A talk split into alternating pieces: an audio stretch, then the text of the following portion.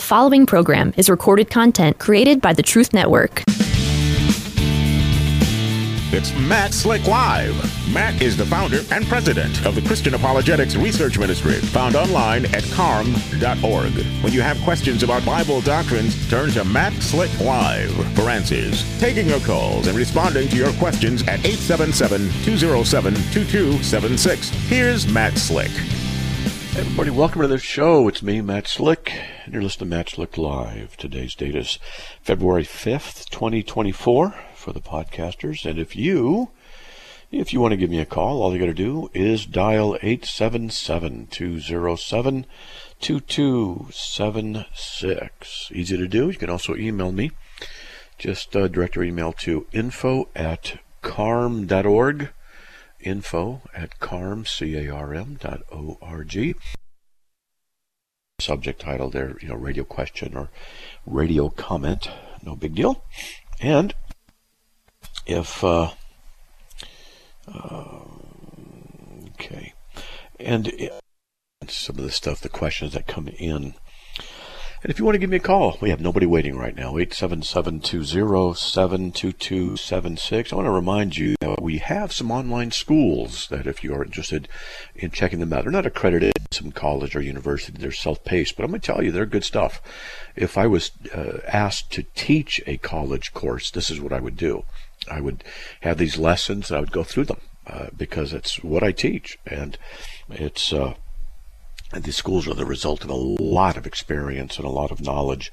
Uh, sorry, but I don't want to be braggy, but uh, you know, it took me uh, six months to write each one. I've been doing this uh, for you know for 44 years. There's a lot of knowledge there. There's a lot of stuff put in there. I even want to go in and expand them a little bit here and there, um, and add videos. That would be great, but that's a major project. Don't have time for that right now. Nevertheless, if you want to get those, you can just go to uh, schools.carm.org and um, you can check them out. And what we say, what I tell people is we charge thirty-three dollars for each one, so that uh, three, you know, thirty-three times thirty-three times three, excuse me, uh, would give ninety-nine dollars. And so what we do, because we have three schools, is we sell all three for seventy-five dollars. But I tell people that if you want them and you just can't afford them, all you have to do is email us and say you want the schools, you can't afford them, and can you have them for free? And we just give them to you for free. We just give you a username, password, and you have access to them. We're here to equip the body of Christ, not to make money, but we do need to keep the lights on and pay the missionaries and, you know, all that kind of stuff. But uh, there you go.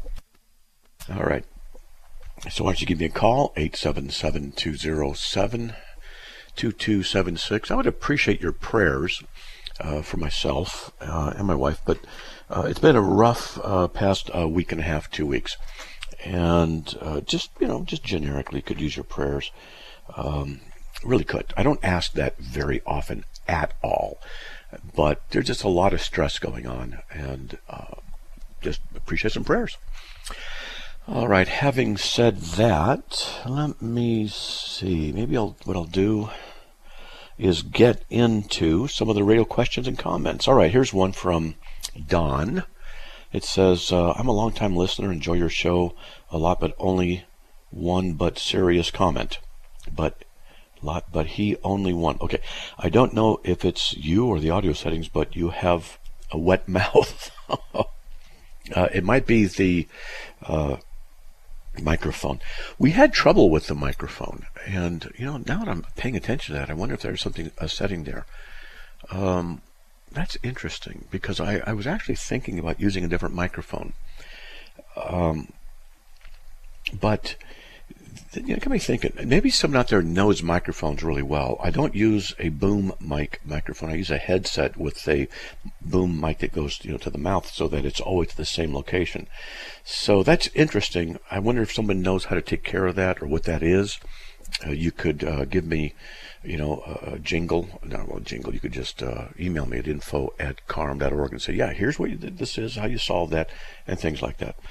Uh, it's like I have water in my mouth. Interesting. Might be, you know, we tried different mics, and some of them would work and some of them would not work. So here, let me try something here. I'm going to move the mic away.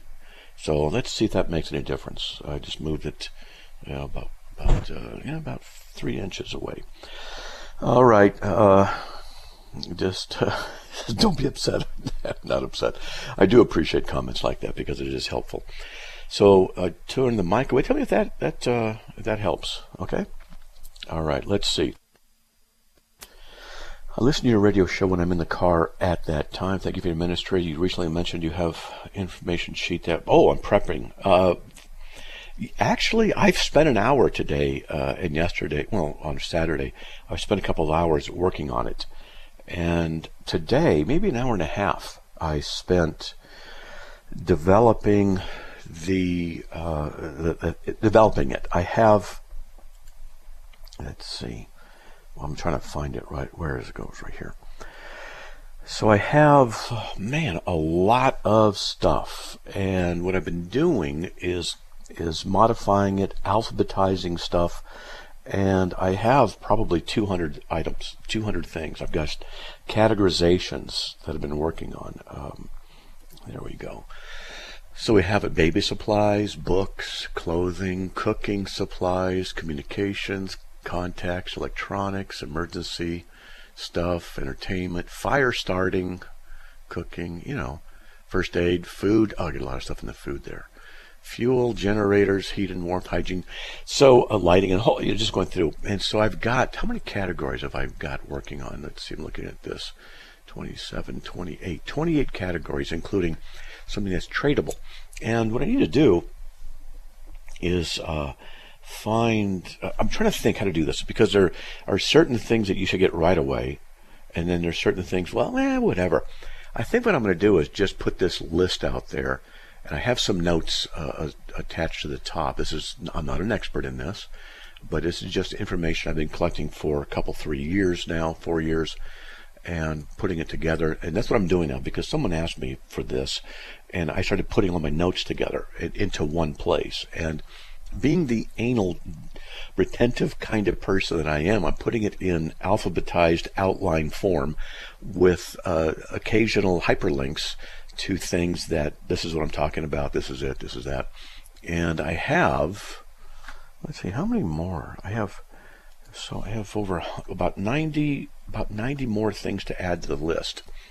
And so, anyway, I'm thinking about that. Uh, and which and how to organize. So, you know, for the people who are interested, please please be patient. Uh, give me a few more days, and I will be able to publish it.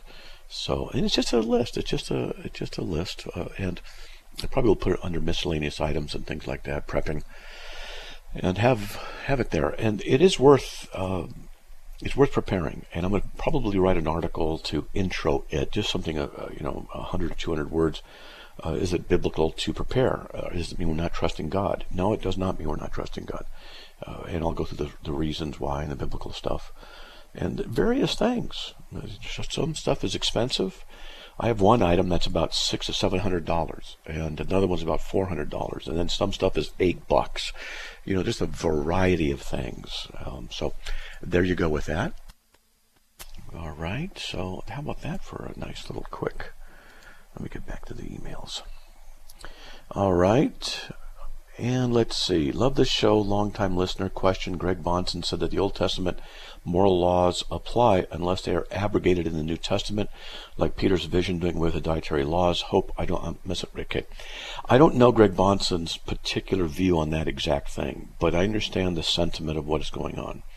Just think of this. There are three aspects of the law. The moral law, the civil law, and the priestly. The priestly deals with the priests and the sacrificial systems and how they were to dress and uh, sacred, oh, you know, sacred instruments and how to sanctify something for sacred use. And so that stuff's done away with. Then we have the civil laws like um, scales and not moving your neighbor's border stones and things like this. And then we have the moral law. And that moral law is based on the character of God.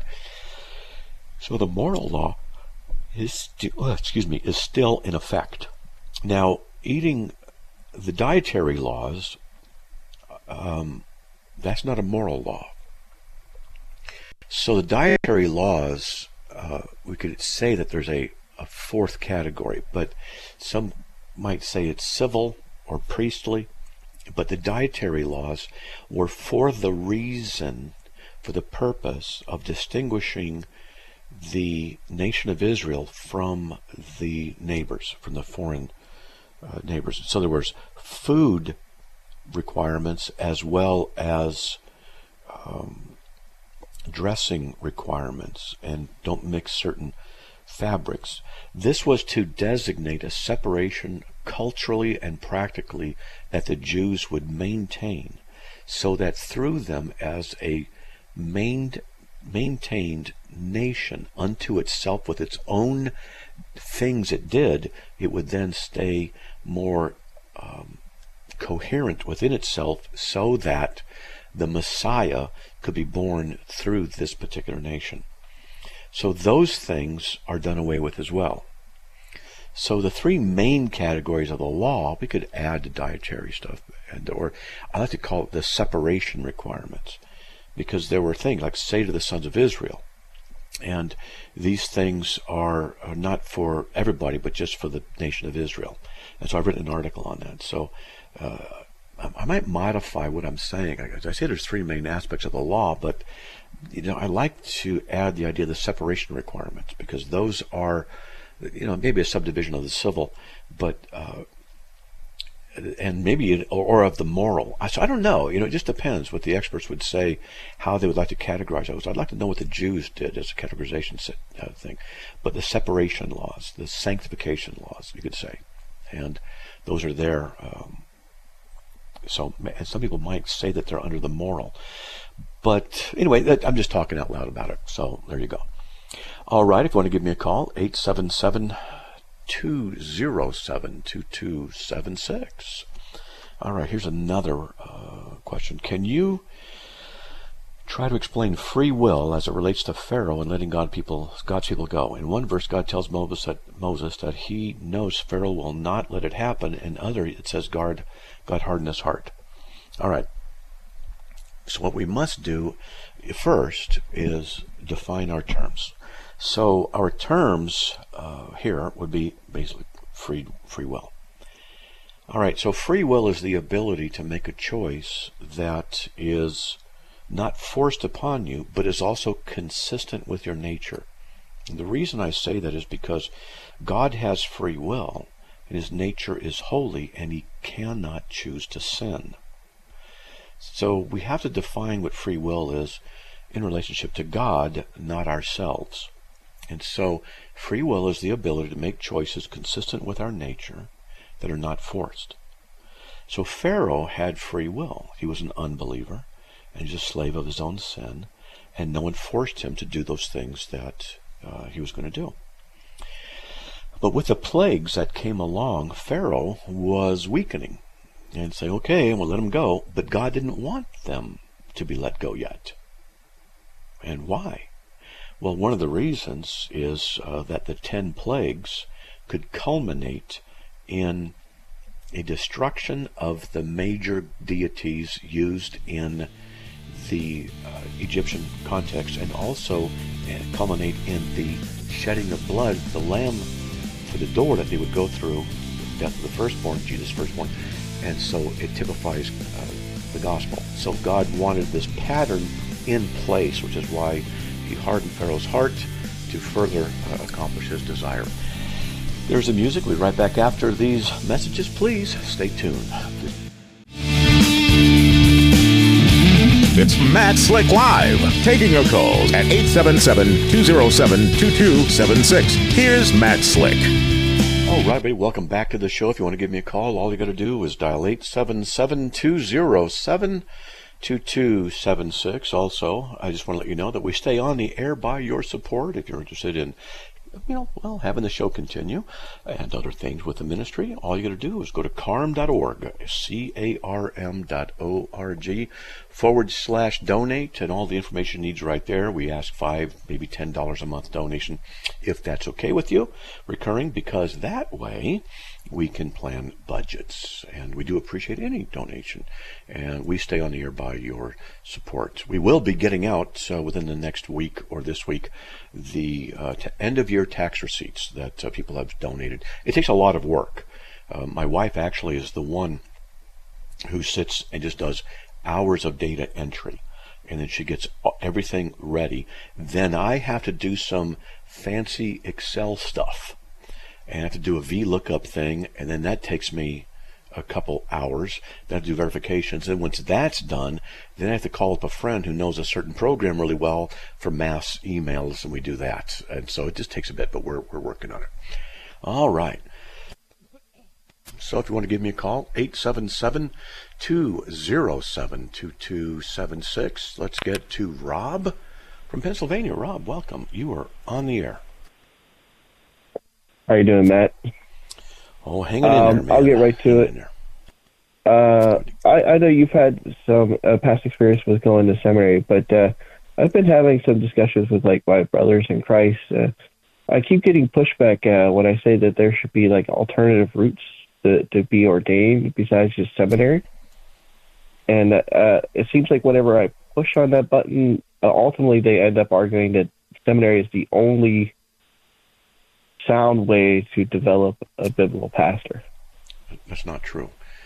Uh, the, the sound way of developing a biblical pastor is the man who is on his knees constantly before God and the Word of God, asking for God to open his heart and mind and study and study and study. That's what really it is. Seminary is very useful. Now, I went to seminary. It was very difficult. It was a three-year program on a master's level, and I learned a great deal, and I benefited from it greatly. But uh, a lot of times, like for example, Calvary Chapel pastors, they generally don't have seminary degrees, and they do very well. I wish they did go to seminary because a lot of times they say things that aren't as theologically precise as I'd like to see. But they have uh, strength in other areas. They're very relational, for example, and good at counseling. And a lot of this is just done by by experience. So a lot of times, for example, in Calvary Chapel, I'm just using them as an example, people will will attend there and with their giftings they often get recognized over a period of years and they get elevated to varying positions and what that is is what's called the manifestation of the internal call so generally in ministry there's what's called an internal and an, and an external call the internal call is you feel the need to teach maybe to be in ministry to be a pastor you're opening your heart to god saying lord please use me this is your will you feel something, the inner call. The external call is the people around you recognize that you're called to be a pastor. And so when both the internal and external calls are manifested, then what's happening is the body of Christ is recognizing the gifting God has given you. You don't need a seminary degree for that. You don't need a college degree. You don't need any degree. The, uh, the disciples didn't have any degrees except to say they were discipled by the Lord Jesus Christ himself. And then they went out. So there was a bit of training, and pastors do need to train. And I mean, just from saying this, I would like to be able to uh, write a coursework for training for pastors on the theological level that is is easy to to know and understand, so they can see the interrelatedness of theology, so that they can better produce sermons and Bible studies. I'm not saying I got all the answers, but let's just say that I've heard a lot of uh, pastors over the years, and like, mm-hmm, uh, not quite. You know, they missed that point there. But then, you know, ten minutes later, I might be listening to a sermon, and they'll teach me something I didn't know. So, I don't know. I don't know if that helps at all, but but there you go. Okay. Oh yeah, yeah. Uh, it's just that uh, you know, in my studies of church history, and what I see in scripture, it just seems more like a, a viable option would be apprenticeship. Like, it, I mean, when you read Timothy and Titus, kind of kind of seems like they just kind of sat with Paul um, while he was being a pastor. He just kind of taught them, and then he turned them into leaders after you know, kind of having hands-on experience with some teaching. That's right. Does it really? You know, I mean, I'm not saying that it has to be done that way, but I'm saying it's at least a viable thing that I see in Scripture where in a seminary it'd be tough to say that that's strictly derived from Scripture. Right. uh, seminaries are very useful, but some seminaries are bad, and they teach crud. The one I went to was extremely orthodox, and very, very dedicated to the the uh, inspiration of Scripture and the authority of Scripture. And I did benefit, and I'm not knocking seminary. I don't recommend everybody go there, but anyway. So when I was in seminary, John Frame, Professor John Frame, he made a comment. But best of my recollection, it was him about a new way of doing seminary. And it was what you were saying. It was discipleship. Now they had discipleship programs. You weren't supposed to work in a church during a seminary time, but I think what you're saying is the biblical way.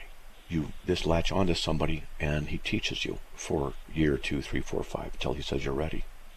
That kind of thing. Okay. Well, thank you for your time, sir. Thank you. Okay. let me ask you, Rob, because uh, we have nobody waiting right now. Um, are you thinking about becoming a pastor? Uh, I've thought about it ever since I discovered you uh, eight years ago. Wow. So you wait since you discovered me. So now I'm curious. Um, and what about my radio show? I guess it prompts you to possibly think about going into the ministry. Just curious. We're a lot alike. I'm, I'm more of a logical based person. I probably am on the spectrum somewhere. Um, so people not a strength, but theology is. Oh, um, okay. You basically, I kind of count you like Paul as my spiritual father, though we don't agree on everything. But yeah, I, I would say you kind of, when I was a atheist and God spoke to me and converted me, you were kind of one of the first people that kind of start teaching me what the Bible teaches. Oh, well, praise God. You know, it's, it's nice that God uses people on the spectrum to uh, to help others. So praise God. But let me let me tell you something. You've probably heard me say this before. That if you want to go into ministry, you need to be willing and able, not just willing, but also able to deal with people who are Christians, who love the Lord and will stab you in the back. They will hurt you. They will speak evil of you while they're trying to be good. And you have to love them. I'm, I'm going to get back from the break here. I'm going to talk about that. Because that's a side of ministry nobody talks about. But it's a very important one, we'll talk about. I'll expand a little bit if you want to hold on.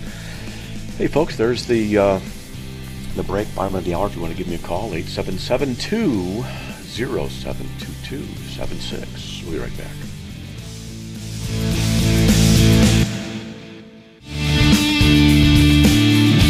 It's Matt Slick Live, taking your calls at 877-207-2276. Here's Matt Slick.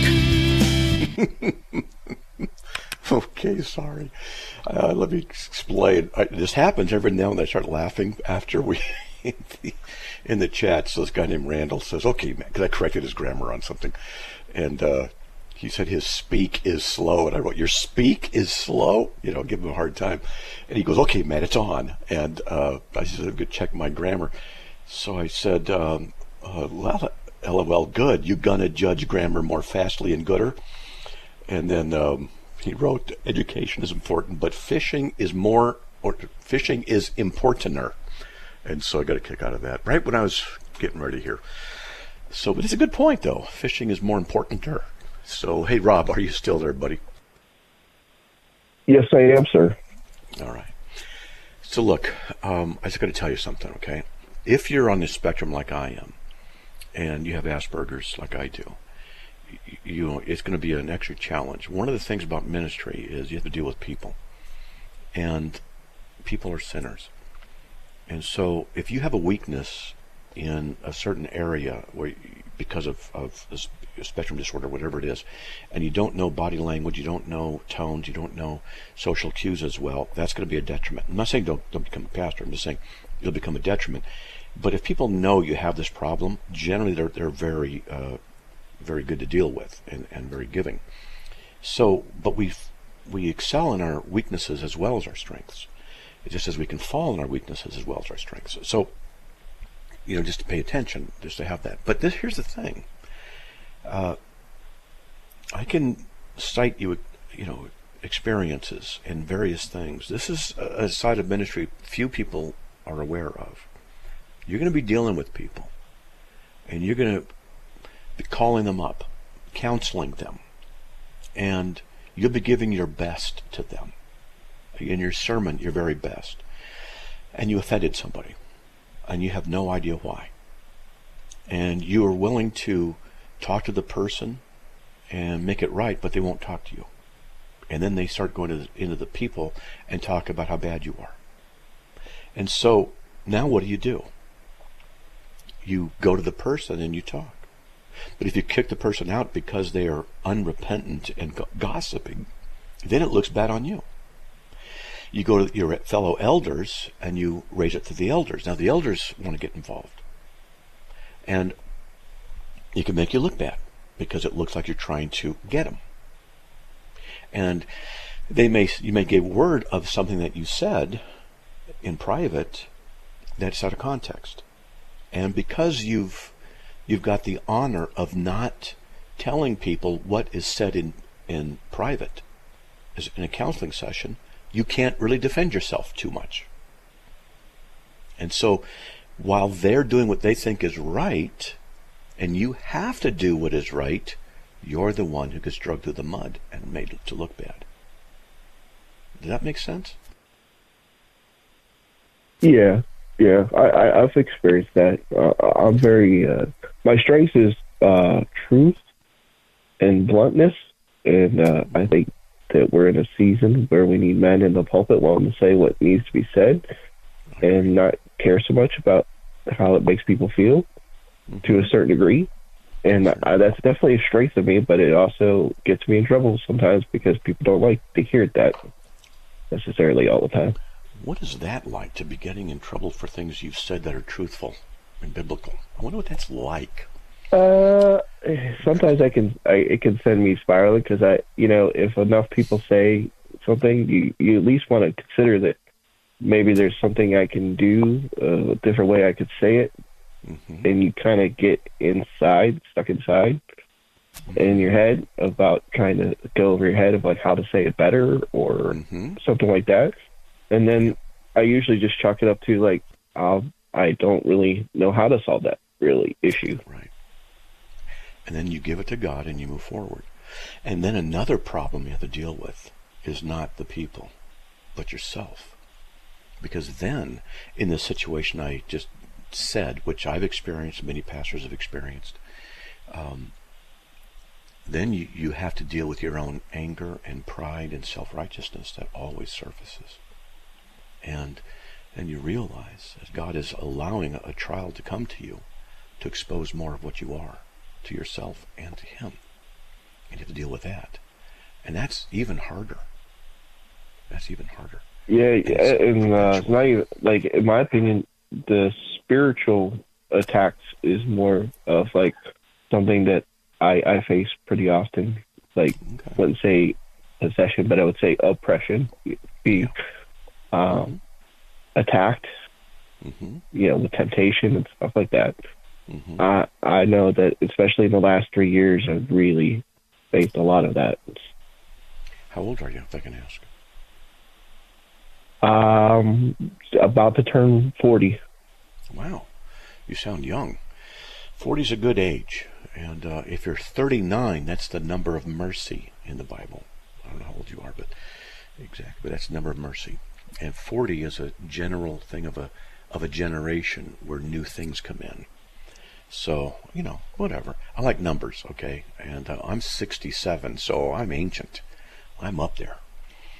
But, uh, you know, the thing to do is be praying and just ask God to shape you for wherever He wants you to go, wherever that will be, and however it will be, and whenever it will be. And it is, it's hard. It is. It's constant.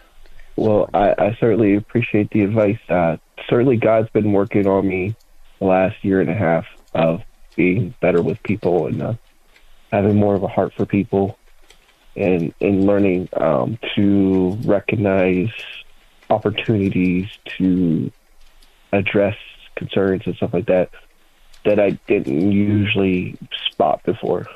Yeah. And God has a way of revealing things. Trials and tribulations are often a thing that um, reveal two things. They reveal more about yourself and they reveal more about God. I like what I find in God. I never like what I find in myself. Never. So, yeah, this is I'm not a fan of myself through. either. What's that?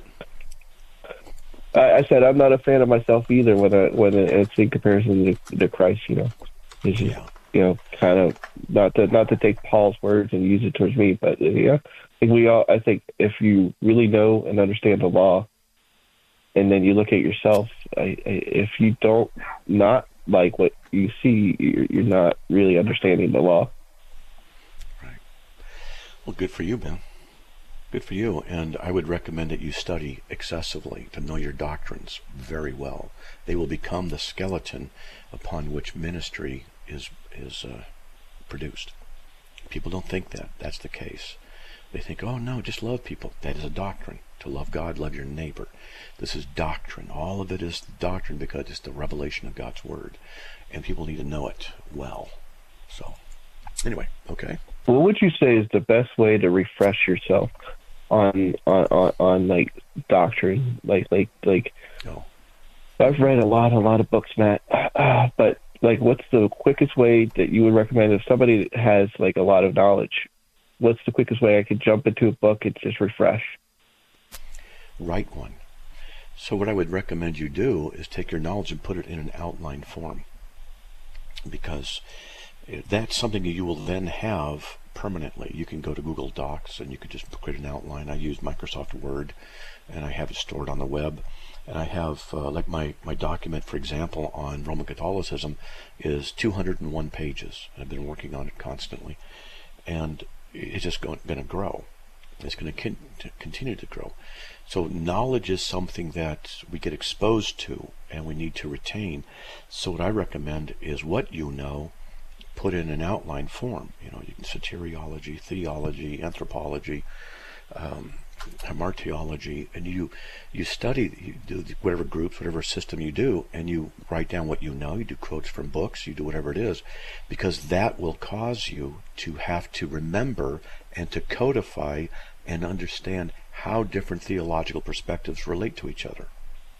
And then I'd recommend you go into online chat rooms where people deny those doctrines and then you teach you answer questions you do apologetics. That's what i do three four five times a week for an hour or two. And this is why I, I have so much I, in my mean, head because of that. yeah i've been i would say out of those 10 years i would say about five or six i i try to do that as much as i can although in my experience uh, over those 10 years it gets harder and harder to have real conversations with people. People look for quick ways to get out of conversations that are actually in depth. And it's much okay. more surface level than when I first started.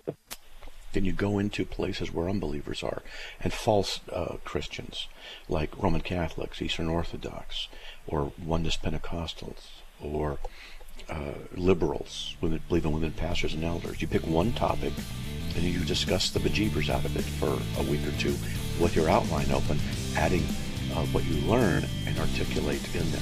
This is how you anchor it. Okay, buddy. There's the uh, there's the music. Okay. God bless. Thank you. Enjoyed talking to you, Rob. God bless. Right. Hey, folks, we'll be right back after these messages. The last segment of the hour, give me a call, 877 207 2276. It's Matt Slick Live, taking your calls at 877-207-2276. Here's Matt Slick. All right. Welcome back to the show. As usual, we're having fun in the text chat. When I said I was 67 and old, people started talking fossils. Where do I fit in? And uh, then someone said that they were non, let's see, they don't identify as, they're non-Bidenal and uh, by, like and I said, hey, I'm non-Bidenarian, so I identify as non-Bidenarian. So we're we're having fun, and then we had to define what Bidenarianism is. You know, it's uh, the ideology of spitting in the face of citizens, giving away our assets, regarding illegals or rewarding illegals, raising taxes, hating goodness, promoting homosexuality, punishing the good. You know, basic Bidenarianism. All right, let's get to Monique from. Here we go. Come on, close that right there. There we go. Monique from Greensboro, North Carolina. Welcome. You're on the air. Hello, hello. Um, good evening, of course. I um, actually had one question, but then the gentleman talking, if you could and would answer kind of both, they're apropos, not Sure. of one or the other. But um, he, when he was talking about the uh, being an apologist in dealing with people, and have had that question too. If apology, being apologist, is more obviously, of course, giving out the word of God, the focus is more on the the the fact and the truth of the scripture um, per se, and then not necessarily ministering to the person as in the kind of heartfelt, as we would call it, ministering to. So where I'm going, the Hebrews, let me read it so it's clear. When he talks about um, Hebrews five, okay, starting at start here. For every high priest taken among uh, men is ordained um, in the things pertaining to God, that he may offer both gifts and sacrifices for sins. But here's the part: who can have compassion on the ignorant and on them that are out of the way, for that he himself is also compassed with infirmity. And you had made the comment about you know dealing with people that are Christians and who love God, but then will you know totally stab you in the back. Um, is that component d- described in Hebrews, though, as I understand it, is speci- specifically talking about the pastor uh, position? Does that incorporate itself into apologist? Um, No, no. This is about Just- uh, the issue of the high priest, and uh, that the high priests uh, are to offer both gifts and sacrifices for sin. He can deal gently and ignorant with ignorant and misguided, since he himself is also beset with weakness. Now, you know, you could say this is the kind of idea that an intercessor would do, and if you call a pastor an intercessor in that sense, then yeah, it would apply. But it's uh, mainly for the issue of the high priest, and uh, what I believe Okay. Paul wrote Hebrews is doing is showing the necessity of having the true high priest, which is Jesus Christ. He's he's talking to the issue of the high priest, but there's the principle there. You know, Right. deal gently with the ignorant, misguided, um, and you know, compassionately, since he also is beset with weakness. And I think this is one of the reasons God lets us go through trials. But boy, to uh, temper us. So yeah, I think there's. Uh, I think you could. I think you could apply it now that I'm thinking about it. Okay. Yeah, somewhat of a like a correlation. And yes, I do understand. You know, the high priest he's talking about how, like, where the Lord is not t- not touched with the feeling of our infirmities and that thing. And and so thank you for that. So I was just wondering how much of it uh, weighs in. I guess there's no written rule, but how much of it weighs in for an apologist um, whose main mission, or I should ask you then, the what is the main mission of the apologist instead of me assuming kind of putting it together for sure- myself. What I'm would sure I you? understood the question. What, what's the question? If you'd say it in a sentence, what was it? Yeah, yes. So, what would you say is the said, for lack of a better term, uh, purpose of an apologist? To defend the Christian faith, Uh, to equip Christians to give answers. Um, it could be defensive and offensive. Okay. hmm Okay. Okay, that I can kind of put it together. And the other one, like I said, had nothing to do with that. Um, you've been obviously real vocal and, and is strong on your stance about women preachers and right. and that kind of a thing. My question would be, so in the context of just a personal home, you know, um, in a marriage, and um, of course, either person could learn from the other person. But if a woman is, for all effects, teaching her husband out of a, um, you know, a prescriptive, per, the pers, uh, specific scripture, um, and just more of a discourse of just really kind of teasing out something for him, would that be obviously not in a domineering attitude, Right. but would that be considered a preaching to your husband, No. or would it be No, more no, of a ministry, no, or No, that's fine. Um, so let's just say we have a woman who's uh, a, she's a Christian for several years, and then he gets saved.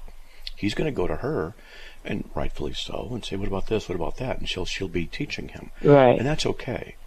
But the context of women not being pastors and elders is in spiritual authority over men. So she's not to be in spiritual authority over Right. her husband. She's still under his authority. And it's a delicate balance Mm-hmm. to work in such a situation. But if she were to elevate him as she's supposed to do with respect and honor, whether she likes it or not, she's supposed to do that. It'll have a very good effect on the Mm-hmm. man. Most women don't know that and don't want to do that because they're so emotionally led that they don't care. And they got to deal with that. But Yeah, that's see, what I've needs to be never related to that. I always think that's Yeah. strange because I've never related to that feeling. Of course, I'm a believer and have been for a while, but Mm-hmm. that that answers yeah. So so when just to clarify, so when she's teaching him maybe a, a scriptural principle that he doesn't understand, Sure. but not, of course, in a domineering way, and not, Right. of course, letting that lead her to think that she's, you know, going to be the one to steer everything. Um. I would think that would still be in a rightful Sure. way and in a loving way, Yeah, in course, the truth yeah. way. Well, yeah. You know, my, my wife can't really go to church right now, so yesterday, Sunday, we had a little devotion and then we had communion. And I asked her, you pick the scriptures, whatever you want to go through, and we went through Hebrews chapter 4, the entire chapter, read through it. So, you know, I know a lot of stuff, so I'm generally the one who would teach. All right. Let's just say that she would say, well, I think this might mean this or that. And I would instantly start listening because she might have an insight that I don't have. She might have an insight from the Lord that I just missed. And so I go, and if she did, which she has done before over the years, I was like, oh, that's a good insight on that verse. Uh, I, certainly accept it. She's not in spiritual authority over me. She's just exercising her Right. gifting that God has given, and that's fine. And that's fine. And, and we men should Yes, not okay. we should not neglect uh, the wisdom that our wives uh, often have. Okay, we should not. We should. Okay, I'm I'm really glad to hear that because it would seem some people actually do get that out of balance. Like if you tell them anything, then now you're quote preaching to them, or not even that, but taking authority, taking the position of authority simply because you just know more, know more, been walking with the Lord uh, longer, deeper. I would think that would be a good thing, and uh, and I know the scripture also says you know you win them with the conversation of your you know Your even even silently sometimes. Yes, which is very powerful if they would do it properly. So um, here's the thing. Let's say my, my wife's, uh, you know, she's not able to do a whole bunch, so she's in bed a lot. She reads. Let's say she reads and gets interested in a particular topic, a biblical topic, and she just goes to town and learns for two weeks. And she said, "Wow, I've learned, learned a lot." I'm, I'm going to say, "Well, what have you learned?" And uh, I'd be delighted for her to say, "Well, I learned this. I learned, oh, I didn't know that. That's really interesting." You know, that's how I would receive it, as long as it wasn't heretical. Yeah, that that's Yeah. that's great. I learned not to assume. I would think that's how any godly uh, man in a marriage would would do that. But okay, I just wanted to um, hear your thoughts on on both Sure. of those, and I appreciate it. That's good. And I do. I've always prayed for your wife ever since you uh, mentioned about her some time ago. Um, very deep connection to praying for that because I, I walked through that yet alone, but I walked through that. So much props to her, and thank you for seemingly uh, being a good husband to her. Well, I'm trying. I'm not perfect, that's for sure, but I'm trying. That's all you can do. All you That's can right. do. So praise God for that, and I pray that continues and, and blesses and blesses you both, and that she gets right out of that bed according to the will of God. And God bless you. Thank you for answering the question. You too. Well, God bless. Thanks. All right. Thank you. Well, that was Monique from North Carolina. Let's get on with Julie from North Carolina as well. Julie, welcome. You were on the air, Hi, how are you doing? hanging in there. Can you hear me? yes, I can. I can hear you fine. What do you got? Okay. Um, I, I'm just driving down the road, and I don't know. Turn the radio on, and there you are. I don't know how that happens. But uh, I was wondering. I had a question. Um, I heard you saying you listed a lot of Christian denominations that you call were fake Christian Christians. Uh, what which ones are they exactly? Roman Catholicism is not true Christianity. Eastern Orthodoxy is not true. Church of Christ is cultic. United Church of Christ is cultic. Uh, United Pentecostal is bad. Generally speaking, churches with the word united in them, as a rule of thumb, are liberal and are bad, though the United Reformed Church is a good church. And then there's Presbyterian churches which are good, and then there's some that are bad, like the PC USA, Presbyterian Church United States of America, for example. And then there's the ELCA, Evangelical Lutheran Church. Evangelical Church, ELCA, yeah, Evangelical Lutheran Church of America, and that's a, a bad group also. So there's a lot of liberal ones. United Methodist is very bad. Episcopalian is is eh, you kind of take your, your, your gambling with which group you're in, which church you're in there. Wow, okay. all Christ-based churches you are considering bad. You know, I heard you one time saying that Billy Graham was evil. You think he's evil no, no, too? No, no, no. He wasn't evil. I heard he you did say make that some theolo- He made some theological mistakes later in his life. He said some things that were not biblically uh, said. Well, uh, even the apostles, even the apostles didn't agree on everything. But uh, well, uh, no, no, no. You know, that's different. No, no, no. That's different. Billy Graham said it was basically teaching uh, a form of universalism at the end and inclusivism and some other stuff. We won't, won't get into all that. So that's wrong. But doesn't mean that, inclusivism. doesn't mean that's a good thing actually. You want to include all the kids at a party, you know, things like that in school, and stuff like that. I, I can't and you know, the Bible says God loves the liberal. God loves the liberal and giving spirit. So it's not an evil thing. No, liberal is no, not wait, wait, evil. hold on, hold on. The Bible doesn't say God loves a liberal. It doesn't never says that. It doesn't love love the liberal spirit or a, a giving spirit, the liberal. Yeah, a liberal giver. Yes, he does. No. Yes, it does. It's a, a different use of the word. Yes, it does. No, no, no. I said he doesn't You say know, to love he- the liberals, as in liberals, you know, the leftists. You're very political. You're really political. You're really far crazy right.